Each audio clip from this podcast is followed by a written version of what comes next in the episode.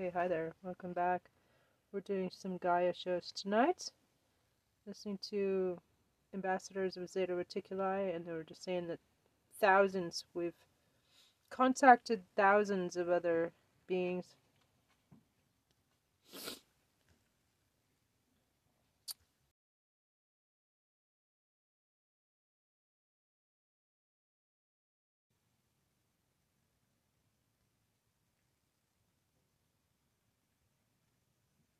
I know that are totally disconnected from every definition of a biological 3D life form that we are aware of here. So it's it's close to possibly it's close to infinity how many species then how many life forms are out there. How do the extraterrestrials choose, you know, what governments or what individuals that they want to make contact with uh, to speak with? There is a concept that is called cosmic correlationism, which means that something that you know as something you're used to is some determines the way you approach someone. So if there's a species that has a very high authoritarian governance system, they are used to contact leaders. While if it's if a species is mm, pretty much connected to heart warmth or you know feelings and frequencies, um, they will connect to whatever individuals they're un, not uh, you know unimportant of how their education or position or whatever is. I want one thing I wanted to ask Rick: Are you aware of species or humans living inside of planet Earth? It's something. Um, because I've heard they were like digging holes and they made contact to people like inside of the pockets of Earth the Agarthan network, people inside of uh, Inner Earth? subterranean.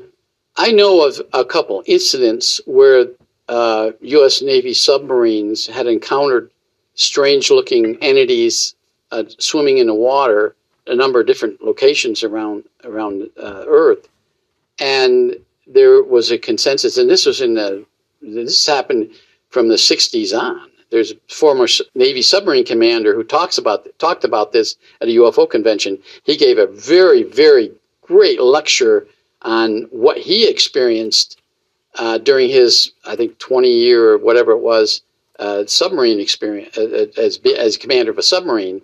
And this was back in the uh, 70s and 80s, and I believe even into the 90s, where they observed things coming out of the Earth.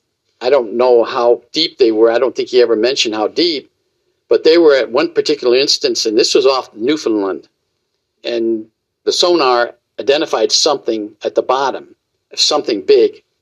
And so they went through their battle stations, and because they didn't know what it was, they thought it might have been a. This is in back when the Soviets were had submarines uh, penetrating U.S. coastlines, and they see this uh, entity, ET entity, with a big, huge head, almost like a praying mantis, but but 25 to 30 feet long coming out. Now they, their first impression was this is some kind of a, uh, a octopus or some Right. sea creature that we don't, don't know about. But as it got closer to the submarine, it had a face, and it would. And he said, not at the time, but later on, he figured that this thing came up to the portals, and and, and he considered them trying to communicate. He didn't. they didn't think about it at the time, but later on he said, "Wow, this entity was trying to communicate with us. So it was intelligent. It was an intelligent and it swam around and then it went back into the earth's crust or you know, the bottom of the the, the, the ocean. And there were there's other the you know the Thresher that uh, there was an incident you know the Thresher in 1964 that disappeared We lost it. it lost it off the North Carolina coast. There was so much sonar activity occurring before then that now the, he mentions that I'm not saying this, but this admiral mentioned that he feels that it was had been attacked by something that came out of the Earth crust. Now, that's the only information I have about. I don't know anything factual that I've read or somebody told me about during my time in that we had sub uh, subterranean uh, uh, beings. That's all I. I have definitely been debriefed on this on many occasions, and uh, we definitely have huge pockets in the earth that has lots of life, bioluminescent, uh, even the uh, the atmos- there's an atmosphere in these areas, and they're very, very large. And some of them do have beings in them.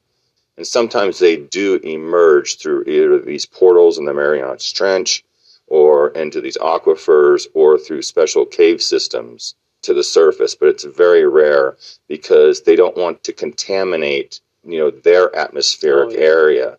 So they try to stay away from being on on the surface of the planet. We also have special drills uh, that are very long and look like uh, giant anaconda snakes, but in three feet in diameter that actually melt through the crust, and they have cameras on them. And we have perforated many of these uh, large areas. There's a multitude of these areas with uh, teeming with life, Hmm. um, and it melts through the rock and into these areas and little probes are sent out to look around and bring back information.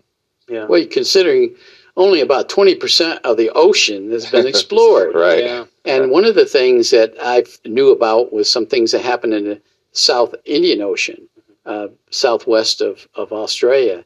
There's a lot of anomalies that are occurring down there. There's virtually no ship trafficking down there. And the only traffic is, is a boat that might service some really remote islands. Kerguelen Island is one of them. Heard Island is another. And so there are scientists that feel that if there were going to be subterranean beings, they would be in that area because nobody explores it. Number one, no, no, there's no ship traffic down there. It's close to Antarctica, and so they feel that, and and all these anomalies that have occurred down there.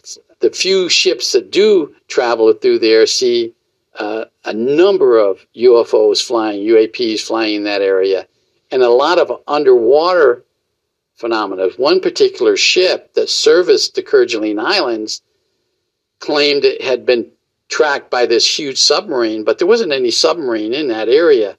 There was be no reason to. Eventually, a U.S. Uh, Navy submarine, 24 hours later, went down there and tracked something that went towards Antarctica, but then lost it. So, if there's life in the ocean, uh, I think there's scientists, and I, I actually think that it would be down in that area where nobody's looking.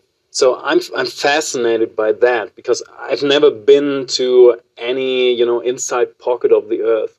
But communicating with Being Six, they spoke about the allegedly story that at some point there had been some big cataclysmic moment on Earth where some of the ancient people decided to go underground and to continue their life there. Um, and it might be the reason why we find so many species on this planet that suddenly disappeared. For example, in South America, we have buildings and structures for millions and millions of people, and they have never ever discovered anybody, Gone. no skeleton at all. They just Gone. gone. And that was one of the stories that this being six told me about history of Earth. So I'm really interested in learning what's inside of it.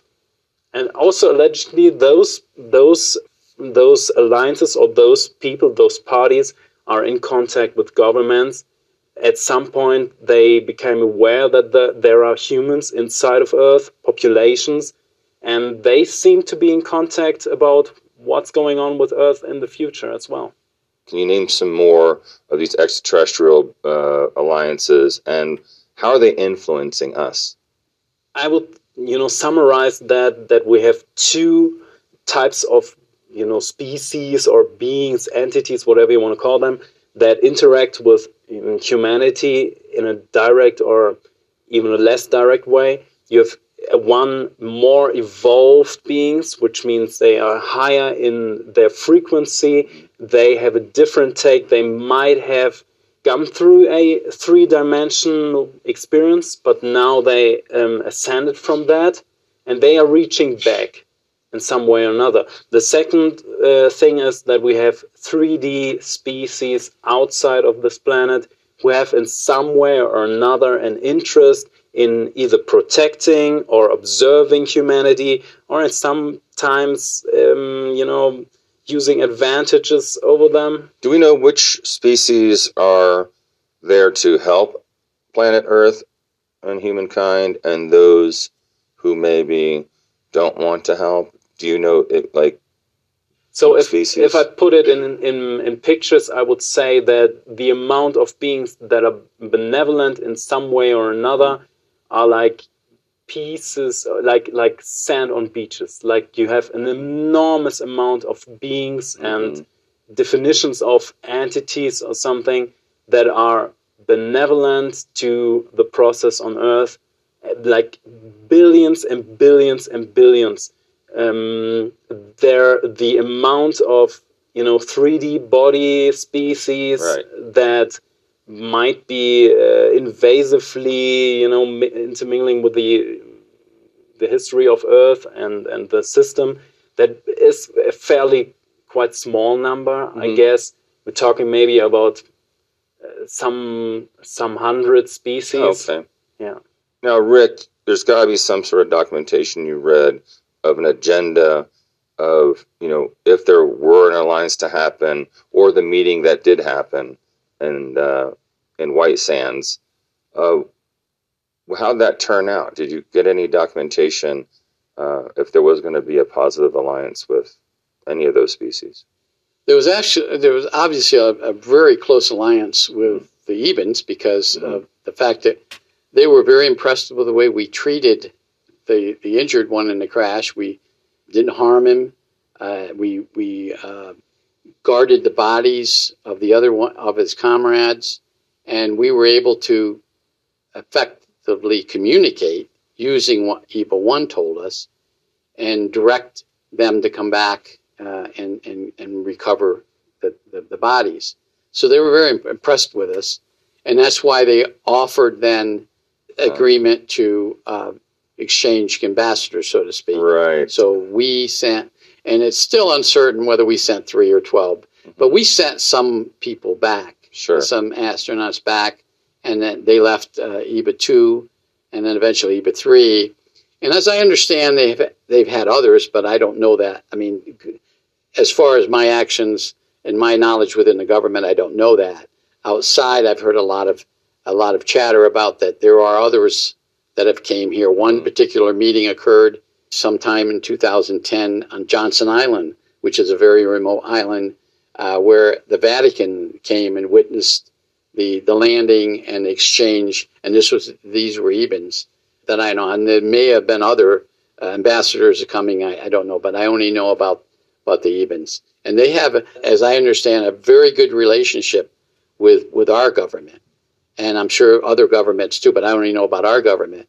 One of the things that President Reagan was briefed on uh, back in the 80s was about the effective relationship that we had with with, it, with this ET force, the ET race, and what he wanted to form some kind of a treaty is to, for them to assist us in protecting Earth from the hostile uh, ETs. And we knew at that time that there was one particular uh, race of ETs that was hostile, that their agenda on Earth was more or less uh, to for their own uh, well-being rather than the Earth's well-being. Now, a lot of people will argue that that doesn't necessarily mean they're hostile.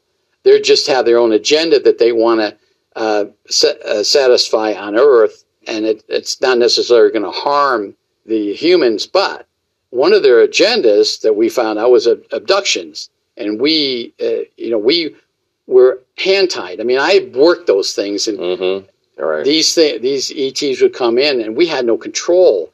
We couldn't we couldn't protect our our people. And one of the things that Reagan wanted to do was they he wanted to form alliances with the friends, the friendly ones, and he wanted to help protect Earth from the hostile. Do you know what species that hostile one is? That was the reptilians. The reptilians. Those are the ones that are responsible for at least in the 80s uh, abductions and, and harmful activities and, and, um, and hostile acts against our, our military uh, ships, uh, sunk a ship, shot down some planes. How many incidences in total?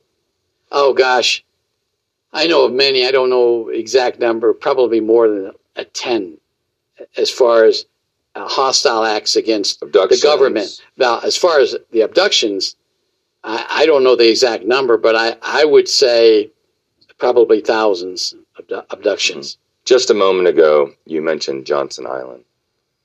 What exactly happened there? Johnston Island is located west of the Hawaiian Islands. It was used as a chemical storage a location for the United States when they were when we had a large stockpile of chemical weapons. It was also a, a location where we disposed of chemical weapons. It's a very small island, has an active runway. It's very remote, and we had facilities there that tracked uh, Soviet satellites back in, in those days. And in, I'm sure we, we had the same. One of the things that uh, was uh, ironic was the Vatican was notified of this exchange of ambassadors. Um, when I was working at this private laboratory, we were briefed into this. We were provided information about it, and we had a particular interest or object that the government wanted to objective that the government wanted to do to facilitate this exchange. And we did this, although I wasn't there some other people were there. And the, somehow the, the, the Vatican ambassador was notified of this, and they wanted to send a representative to the island to meet, and they did that. Now, the real reason the, the Vatican did this was, I believe, that they wanted to establish some sort of contact with the ET race. I don't have any other knowledge of that other than what I'm telling you now. So, Rick, what would you say? How important is the Vatican in this fractions and alliance um, system that we're talking about? Well, I we employed a, some representatives, former representatives of, of the Vatican or of the Catholic Church, a monk and a and a former priest, the Vatican wanted to make sure that any representation that we had with some ET race outside this planet, that they were connected to it. And they wanted to make sure that there was some kind of full cooperation and non hostile uh, actions by our government. And one of the really uh, important things that the Vatican wanted to bring forth to our government because we were a government entity. Uh, we had a defense budget. We were, you know, Vatican sometimes looked at the United States as being hostile itself. So they wanted to make sure that we were not in, in going to act hostile towards this particular entity that's that they were going to meet to meet. And I believe that was one. And, and some of this is of what I read, and some of it is my own opinion as far as I think the Vatican wanted just to mediate the meeting. Interesting. Thank you. Rick, did our ambassadors return and what did we learn? Well, that's a that's a heck of a story that's been going on since uh, 2005 and 2006. The Serpo story. Uh, you know, I was accused of, of bringing this forth. It was somebody else that they've since come forth and admitted to it. I don't think we really know. We know that some of them came back. Now, whether there were 12 that went or there were only three, I mean, I know that the the the evidence that uh, Linda Moulton Howe presents, there's only three that went. I know the evidence that Victor Martinez and some of these other people within the government, Joseph Yeager, who was intim- uh, intimately involved in this program, spoke out at the UFO convention saying, "I can tell you the exact number and I know what happened. He tells the whole story. Bill Ryan tells his story. Others. Uh, so uh, if you you piecemeal all this together, uh, especially coming from Joseph Yeager, who was DIA. I mean, yep. you know, that guy is a proven DIA official. There was some pe- people, I would just say some, that went to the planet Serpo, uh, lived there for a number of years, uh, 10 to 15, came back to Earth, and provided a, a, a whirlwind, a plethora of information about the planet, uh, photographs, stories, uh, plants, even some uh, animals. Uh, that, and so we did learn something. Uh, where that information is right now, it's hidden in DIA. Why, why they won't even admit that it, this has happened. Of course, when Yeager spoke, DIA totally discredited him, saying no, it never happened. Although he had other people, including the one survivor who who actually uh, uh, was able to speak on a video feed. He was he was uh, dying actually.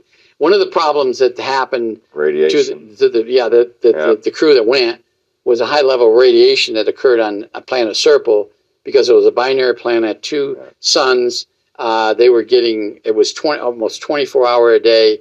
I think it was like they didn't. It, it wasn't our 24 hours. It was like 34 hours there were a day, and they got like 30 hours of the sun, and the radiation affected every one of the number of of ones that went and came back. Some supposedly stayed. According yeah, three of them I heard yeah. volunteered to stay. Yeah, they they volunteered mm-hmm. to stay right. on the planet, and we I don't know what their outcome is as of of today, but that's that's the story. Tim, where do you see the future going with these alliances? So I th- think that at the present time, um, a lot of patterns have not been solved. Um, Earth people are experiencing a very distorted and non-efficient um, system that is ruling over the Earth in a very non-homogeneous way, and I I feel like things will be more effective in the future. Also, the the awareness that we are all connected and having those other alliances and other beings that are helpful and reach back to us and you know spread information or giving even hands-on advices on something that is very assuring and very positive. and also needs because we were talking about systematic alliances on earth um, there are we also need to, to, take into consideration that everyone every single one on earth in, and in the universe has their own mission and responsibility to commit themselves to the benevolent exploration of, of the universe and that's happening there are lots and lots of individual very ascended characters beings fractions federations they all are reaching to everyone and giving their hands. I feel that it's a beautiful message from that. It is very beautiful, and I'm looking forward to the future. Yes. Well, gentlemen, thank you so much for being on the show. Thank you. It's a pleasure. Thank you, Emery. It's been my pleasure. I'm Emery Smith, and this is Cosmic Disclosure. Until next time. Next on Cosmic Disclosure the more levels of, of, of the universe you put into your language and into, into your communication, the more powerful the language becomes. But at some point, someone or something made people on Earth use a modified version of their own language. The installation and the modification of languages has never ever been so weak like it's now. Because people do not mean what they speak, they just put out words.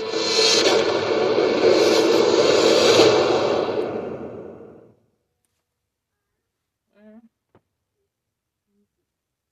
Ready to tell the truth. So yeah, everybody get your own subscription. It's only twelve bucks a month for this amazing programming. Get it, get it, get it going on. Get it going on. Thanks for two eighty three k. Even if most of those are just my sensors. The you know what I'm talking about.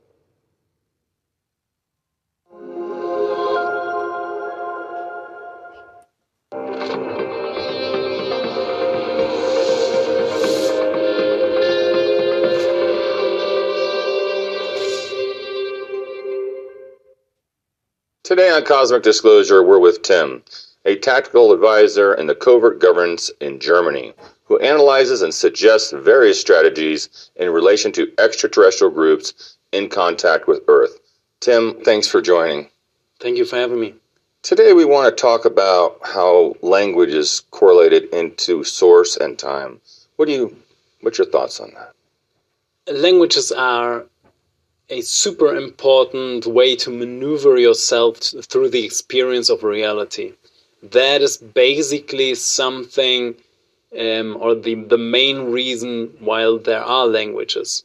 We know that many archaic texts from all over the world, they all say in the beginning there was sound or there was the word or something.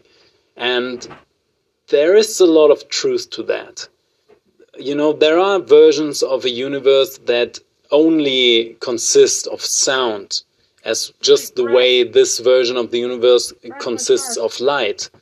Um, and those versions, they overlap each other already, so words and frequencies of words and tones can be used and have been used in order to maneuver yourself through reality.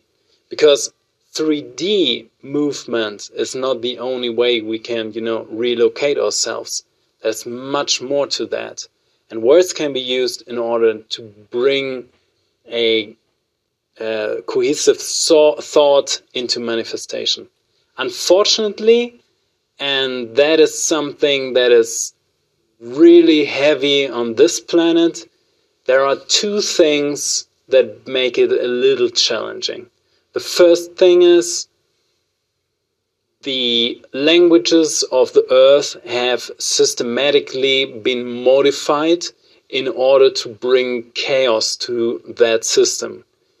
Normally, it used to be that languages are used in order to communicate from a consciousness unit to the, we would call it all in German, which means to the everything. Unfortunately, whoever put educational systems and language rules um, um, upon the population Mm. of Earth, they didn't, you know, they kind of cheated a little bit with the people of, of Earth and made it harder in order to manifest.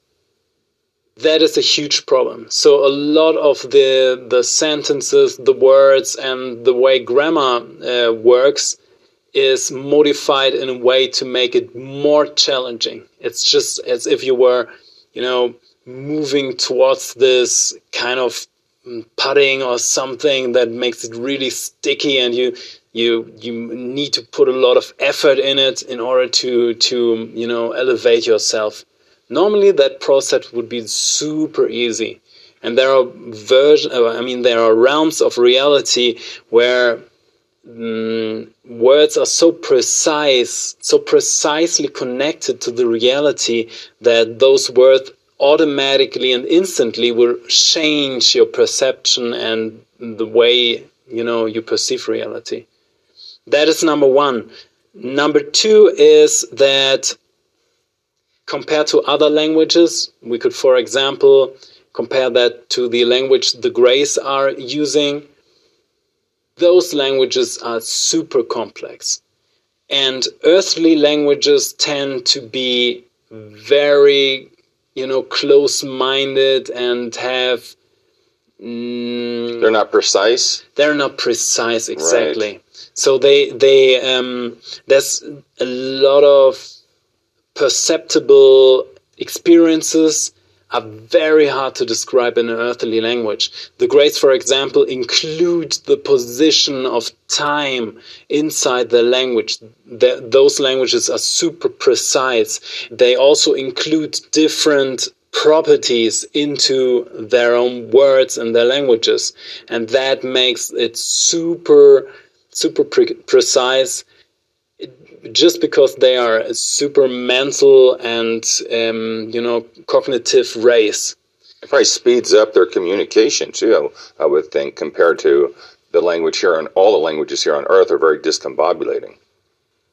That's true. So the German language, for example, is modified in a way that pretty much everything that could be healthy and good is negated. So if we are talking about entertainment, for example, Right. the German word for that is Unterhaltung, which actually means to hold someone down. Unterhaltung, hold down. So that describes that entertainment is being used in order to hold people down from something.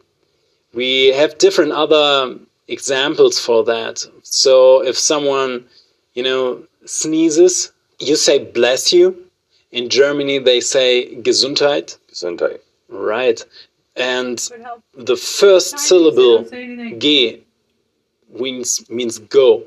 That means like go away. So um, you're actually uh, giving, so you, you mean to say be healthy or something, like Heilung would be a very positive word for that. But Gesundheit, sanity, means Gesundheit, sanity, but go and Ge means go away. So that is something that people have been taught upon in order to say that to each other, and it's it's so automatically, just no one thinks about it. It's like Right. you say, hey, "Bless you, bless you," and you wish a, something into the universe that is not directly your your your wish, because what you want to do is actually to wish somebody health. So How was that negated? How did that, you know, who was responsible for that? Ooh, that's that's a that's a interesting question. Who that who did that? Somebody. So the Greys are accusing someone. I know that people who looked into that are excusing somebody, some foreign force. I cannot say that. I don't know if it's true. I know somebody put that uh, into place. So whoever you know put up the educational system and even went into different other parts of the world, invaded them, and then put, you know, missionary um, educational systems and languages to those, you know, barbaric, uh, uneducated people. They might be cheated in the first place in order to bring languages and distortion of languages to other tribes in the world, which is, you know, super effective but also super malevolent. So, who do you believe was the master who came up with these languages? In the first place, languages were pretty close to source itself, but we see that there had been some kind of, you know, modification, manipulation on the system of language. Whoever did that was doing it intentionally in order to prevent humans from evolving too quickly. And whoever did that, and I'm not saying who that was, or because I don't know that, but someone did it, and whoever that that um, whoever did that was like a very elevated and high um, intelligence and must have known the languages of Earth a lot.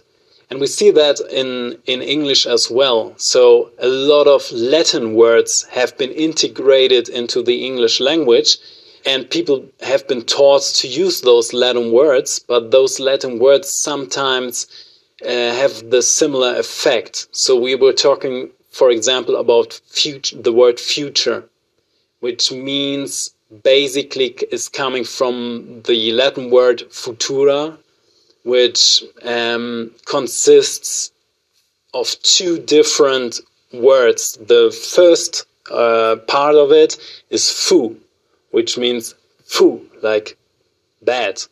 And tura is something that derives from a Latin word that means to manifest by using incense. So the, the in different species or different tribes uh, have used different techniques in order to connect to the universe in order to connect with source and to manifest things. For example, Germans, the original word for power in the uh, Indo-Germanic original language is the same word for forest today. So German people or Germanic people have seen the power of trees and nature and have used that by their connection to nature in order to manifest and to connect to source. Roman people were different. They were using a lot of incense in order to have smoke and use the smoke to bring focus into that and to manifest things. So the th- second part of the word future is is basically meaning mm, manifesting something through using incense. But in combination, future actually means bad luck. So everyone who is you know bringing something uh, from the future or something, I have that and this wish and that that is his or her future basically is miscommunicating with the universe in itself. The universe then, as a as a life form, doesn't exactly know what you're talking about. What because for the universe there's no bad, no good. That it's only reality and experienceable reality. And the universe might give you the the you know a bad feedback when you do not communicate correctly. When did you think this all changed? Why didn't we just keep Sanskrit, you know, this ancient language? Because from there to all these other languages, what's this big gap, you know, in time? And when do you think that time was? So we we think that the originator languages or the original languages that were, um, and you have those stories that those are, you know, uh, coming from source or some something that those languages are lost. No one knows um, where they got lost, but at some point, someone or something made people on Earth um, use a modified version of their own language. Sanskrit is the only language that has connections to source itself um, that you know still remains. It's it's the only only one left. Everyone, everything else, um, mysteriously, you know, disappeared. Right, right. But we see um, in the history of humanity a systematic modification of languages, and also whoever did that and brought that upon this planet, they were using a specifica of ape races, which is coming from their tendency to be connected in tribes or in hordes. And in, in, in hordes, you need to stick to a common set of rules that is uh, giving from one to another generation and stick to that very closely. They rely on that, they need that in order to be successful. So that behaviorism is still inside of humanity. If you expose someone to a rule or a mindset, then so in intelligent it's called contaminated that is a contaminated generation that will ex- will uh, go on with that contaminated thought until someone else brings in an imposing thought, which is mainly rehabituating or re-educating that previous generation. So if you tell, and this is pretty much what everyone on this planet has experienced, if you have, you, you cannot argue with other members of this ape species, even if they are super wrong, even if you give them uh, evidence or proof even they will still stick to what has been educated upon them because their ape genetics is what tells them that it is very important for the success of the horde of the tribe to stick to the rule of the last generation. Speaking of tribe, you mentioned earlier about the Greys and their language, how, you know, time and coordinates has already incorporated it into their language. And here there have been you know ancient civilizations and aboriginal tribes here that don't use a mm-hmm. past or present uh, tense so yeah there are also tribes that do not have a word for i and you which is very interesting because they have still this um, connected, unified, you know, uh, mindset inside of their language. But Do you think that makes it easier or or more difficult in language? it depends on what you want to create and what you focus on. So um, there's this theory that I cannot be defined, and I cannot be defined unless it brings itself in opposition to a you.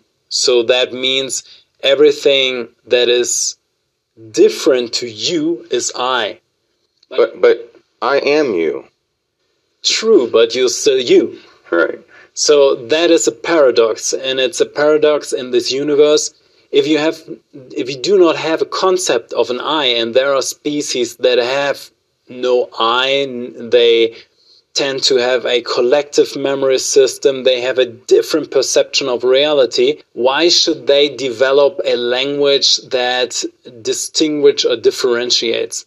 And it's also, uh, you know, sometimes pretty hard to explain because um, human people sometimes ask me, Tim, what's the name of, what's their name? This is also something that's inside of human language in order to differentiate yourself from something else. So this is emery and that's banana, you know? And in reality, it's all that connected field. And there is lots and lots more properties to emery and, and lots more properties to banana than just calling it banana and emery. So the language of the Greys is using all those probabilities, all those um, different data sets in their language in order to make it more precise. Why have languages lost their power here on Earth?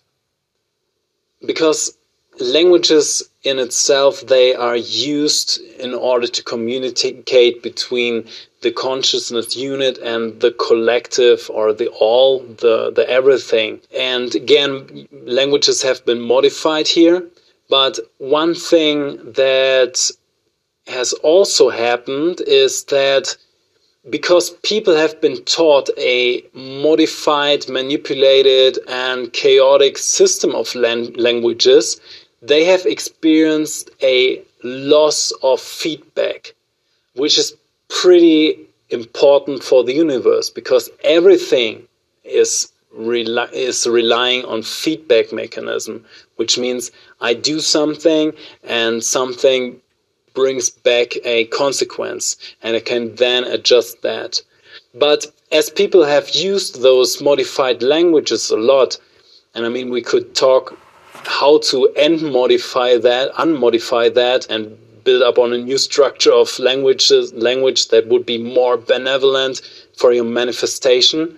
But as people have used that modified languages over the generations, they have suffered a lot less feedback. They have just felt that it's not working anymore like it used to work.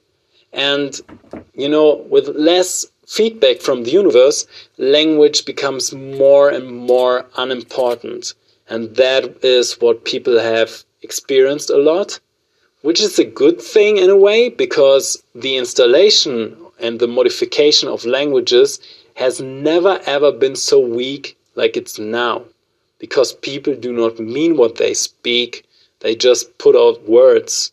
And on the most basic level of communication this recipient and communicator thing does the job but that's mostly it.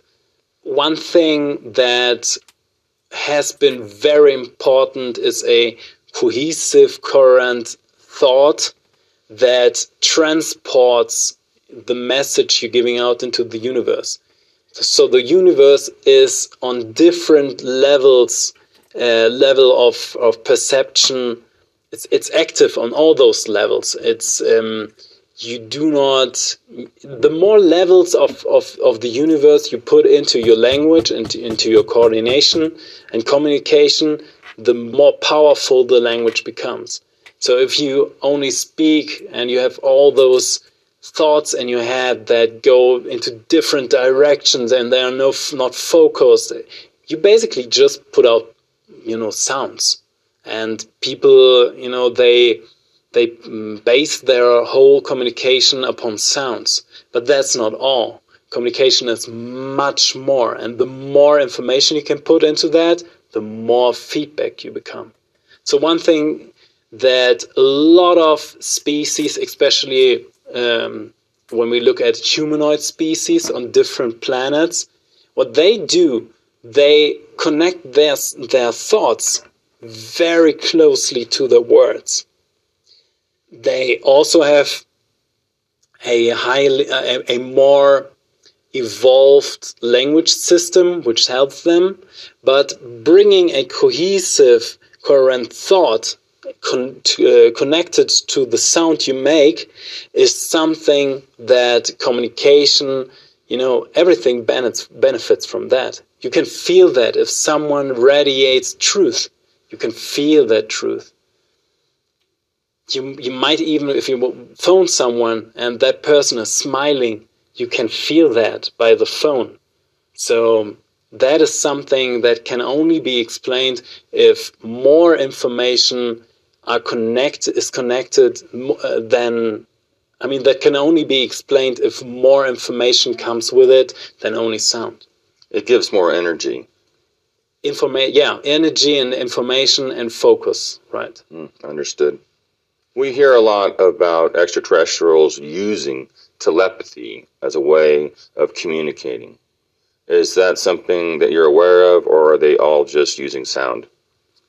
Well, telepathy is another wave pattern that you can put into the universe.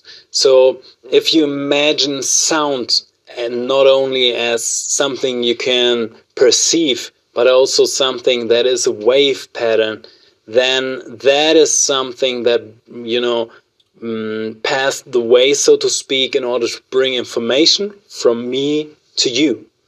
But psionics, those are also wave patterns. That is why technology can, you know, utilize that mechanism, imitate those wave patterns, patterns and bring psionics through technology.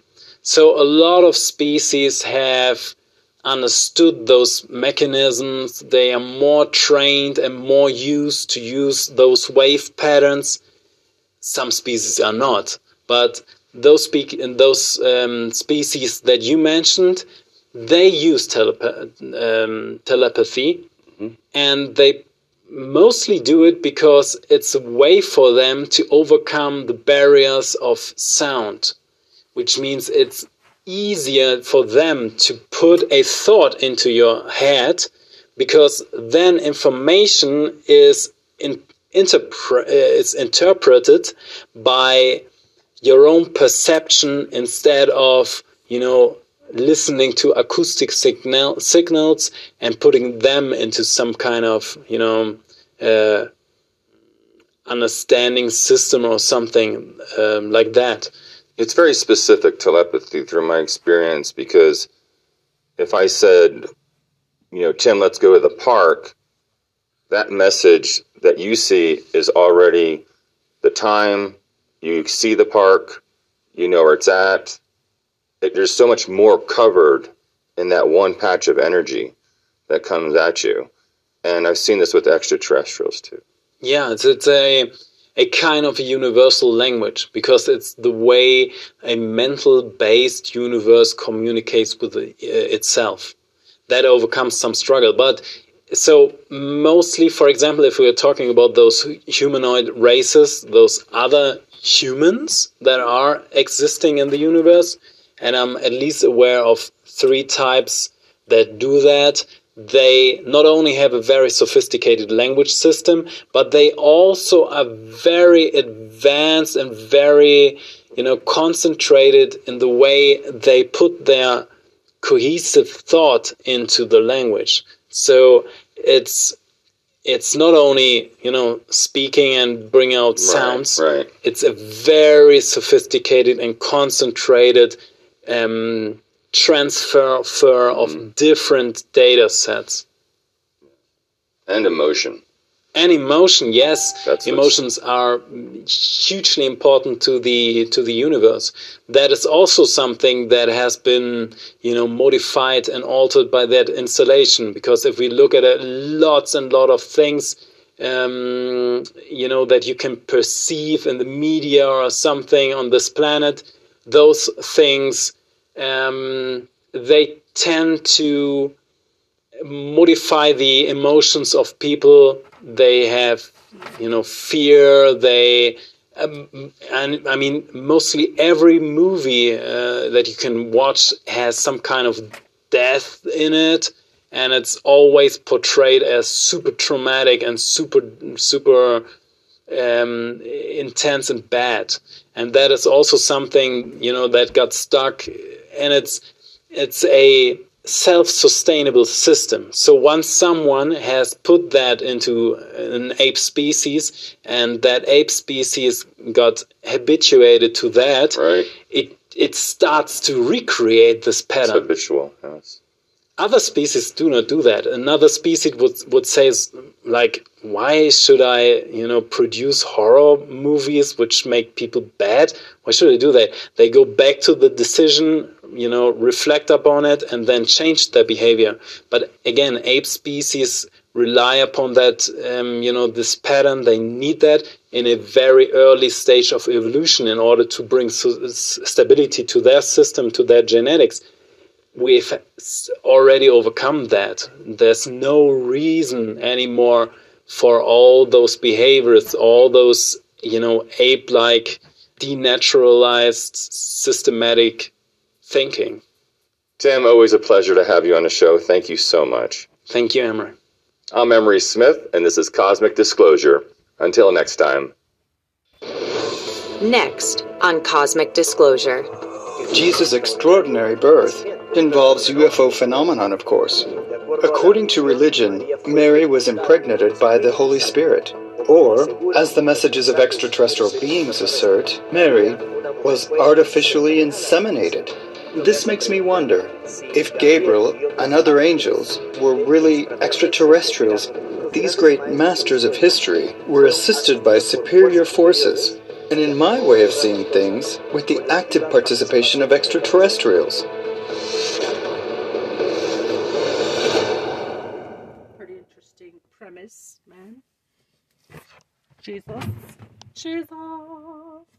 He's my friend. Jesus.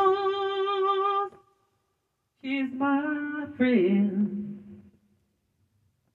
You take me by the hand. Maybe I understand.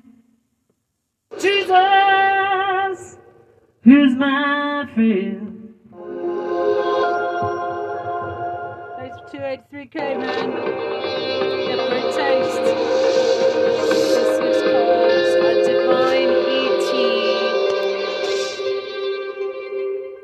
E.T. Conception. Today on Cosmic Disclosure, we are with Ricardo Gonzalez, author and researcher from Peru who has experienced multiple direct contacts with an extraterrestrial species called the Punians. Today, we are talking about ET's interpretation of Jesus and other great teachers. Ricardo, welcome to the show. Thank you again, Emery. From what you learned about various ETs, what could you tell us about their interpretation of Jesus and other great teachers? Well, on another occasion, we discussed the importance of human evolution on this planet. For the extraterrestrial beings who have contacted me, it is a very worrisome situation. And these beings consider that we must reach other horizons of consciousness and not self destruct. As we discussed on different occasions, Emery, intellectual development and technology will not help us to achieve it, but it is wisdom that can guide us. This guiding wisdom, or wisdom that can show us the way, is based on very profound discoveries about oneself. These beings who are in contact with us emphasize this point quite a lot that human beings have a great inner capacity to develop and transform into a great entity of higher consciousness. And they told us you don't have to look far away from the planet to try to understand that. Throughout its history, several men and women have emerged with a great ability to connect with the universe, who were in contact with us in the past, and who guided the people. They call them the Great Masters. Some of them are very special and known to us. Among these figures, we could mention Jesus. I should alert people who are watching us right now on the show that when we talk about these great masters, they must be taken out of the religious context. We must see them as beings who did great historical work. And obviously, I'm going to explain it from the perspective that these beings have transmitted to us. Jesus was allegedly born through an immaculate conception. Now, is it possible that this relates to extraterrestrial intervention? It's a very controversial topic, Emery, See, because here religious beliefs are mixed with the scriptures of the times associated with the life of Jesus.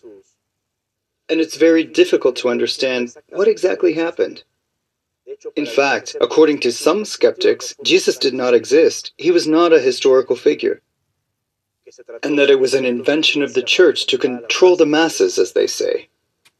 But anyway, what I can tell you, according to my research, of course, Jesus is a historical figure. Beyond the controversial phenomena surrounding his life, including his extraordinary birth, which involves UFO phenomenon, of course. I tried to reinterpret the scriptures, the Bible, that describe this event, the birth of Jesus, and I consulted the beings who were in contact with us, if they could give us more information about it. And we received something extraordinary that has guided us in this research, which led us to travel several times to Israel and to Egypt and other countries.